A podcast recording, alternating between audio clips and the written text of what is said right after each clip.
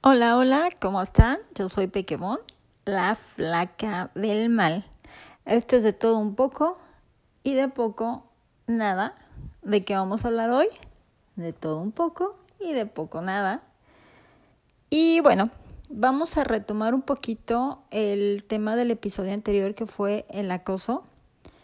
Platiqué un poquito muy general de la manera como yo lo viví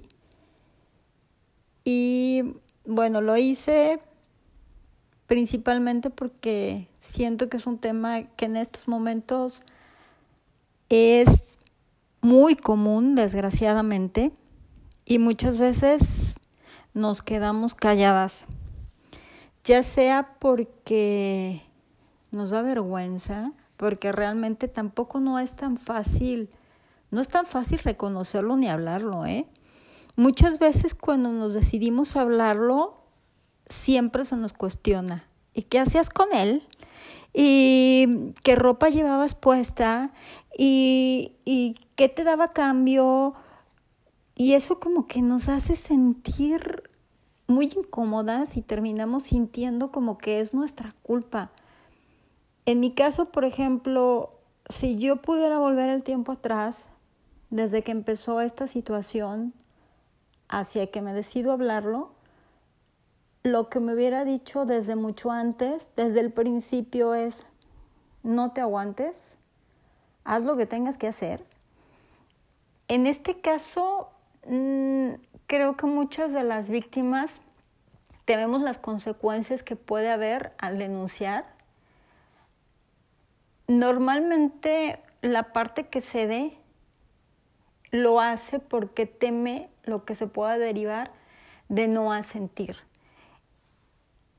En este caso, mm, puede haber un tipo de manipulación, ya sea porque él o ella tiene más poder que tú.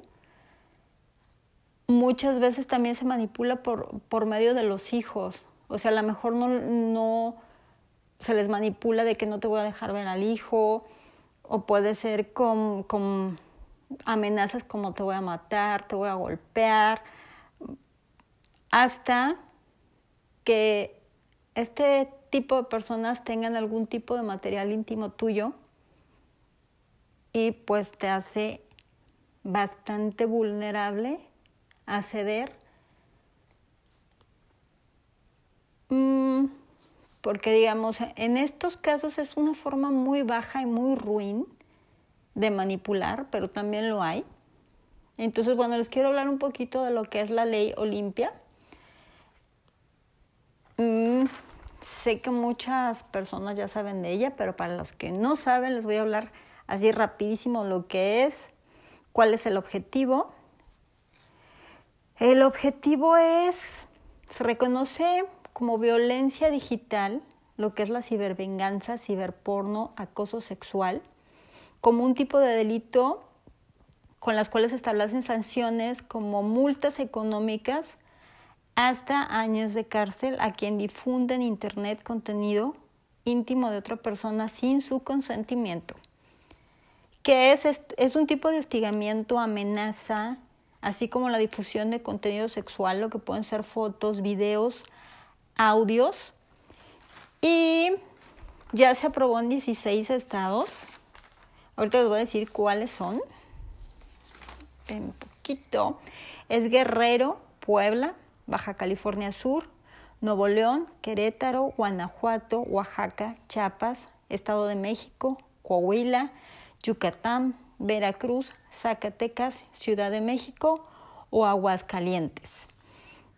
¿Qué es lo que abarca esta ley? Por ejemplo, lo que es la pornovenganza, que es cuando se difunde este tipo de material sin consentimiento de la otra persona, el violación a la intimidad sexual, es lo mismo, la difusión, el acoso sexual digital, el robo de material sexual, también abarca lo que es la protección a niños y adolescentes, a quien incite a niños o adolescentes a encuentros sexuales. Qué gente tan enferma, ¿verdad? Eh, lo que es el acoso sexual en transporte público, a quienes fotografíen este, ese, tipo de toqueteos o arrimones, masturbarse y también lo que es la violencia digital, lo que son correos electrónicos o cualquier medio por internet. Bueno, pues ya está penada, está castigada. Entonces, pues ya tenemos ahora sí que una forma de una forma como de, de defendernos hacia esta situación, porque si está cañón, o sea, el internet puede ser algo muy positivo, pero también puede ser un arma terrible para quien decide usarla como arma. Entonces, pues por ahí les dejo les dejo esta ley. Y bueno, vamos a ver. Ahora vamos a hablar del acoso que también sufren ellos de parte de las mujeres. Eh, creo que se ve como que se le está dando la oportunidad y eres un tonto si lo rechazas. Es la mentalidad cultural del momento, creo yo. Y como que no, no se le explica también al hombre cómo evadir o cómo decir no sin sentirse presionado o sin sentirse mal. Yo en este caso, sí, sí hice la pregunta en redes sociales para que me platicaran cómo lo habían vivido los hombres. Entonces, por ejemplo, si hubo mensajes de que, ay, no, hombre, ni que tuviera tanta suerte, ni que estuviera tan guapo, ojalá se me diera. Pero pues créanme, realmente una cosa puede ser el coqueteo, una cosa puede ser a lo mejor el mensaje y otra cosa es acoso. Eso es algo diferente. Y créanme que no tiene nada de divertido ni de especial porque creo que el acoso vivido como tal sí violenta tu intimidad, violenta de alguna manera tu voluntad, porque una persona que te acosa es, le estás diciendo claramente que no, y esa persona por sobre de tu decisión te está diciendo que sí. Entonces, bueno, les voy a leer algunas frases que me mandaron. Y bueno, perdón si, los, si, lo, si digo su arroba mal, porque literal los escribí a mano. Entonces, a veces ni yo misma entiendo mi letra, pero ahí les va.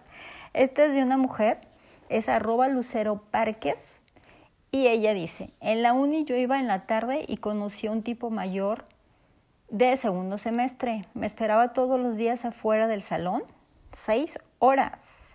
Para llevarme a mi casa le dijo a mis amigos que yo era su novia y por más que le decía que se alejara trataba de manipularme entre lágrimas. Era horrible. Creo que también este tipo de manipulación se da mucho, que son las lágrimas, me voy a matar. Bueno, este es arroba Samuel-Flaurus. Hace algunos años en el metro una desconocida y la verdad me dio mucho miedo. Yo creo que sí, cuando es acoso, la verdad sí te da mucho, mucho miedo. Arroba half 7930 dice, sí, claro, a una ex la tuve que sacar de la casa de mi abuela a empujones. Es muy triste llegar a esto, pero era una loca obsesiva. Creo que este es realmente el problema. Con los ex, por ejemplo, cuando le dices que no, ¿hasta qué punto es insistir? ¿Y dónde empieza a rayar en la obsesión? Aquí, por ejemplo, tengo otro que es arroba roditoys. Dice, después de bloquear los números que identifiqué, y platicar con los familiares de que por favor no tomaran sus llamadas, lo último que hizo fue difundir en redes que yo era gay. No lo soy, pero fue bastante desgastante por un largo tiempo. Esto también es algo que suelen hacer mucho los acosadores, desprestigiarnos de alguna manera o buscar la manera, sí, sí, de desprestigiarnos. Y este es arroba yo soy Duque y dice, sí, me dejaba cartas o CDs de música en el parabrisas y a veces me hablaba como cómo había salido vestido de mi casa. Órale, qué miedo. Y luego continúa. Lo peor es que no me decía su nombre, nunca supe quién era. Solo me decía que era que iba en la misma escuela que yo y sí me dejó un poco loco. Ese tipo, yo creo que también de acoso, como de que te estoy persiguiendo y como que sé lo que estás haciendo y sé dónde andas ay, es horrible. Creo que sí es una manera de violentar tu intimidad y tu espacio. Eso, eso la verdad a mí eh, me pone mal.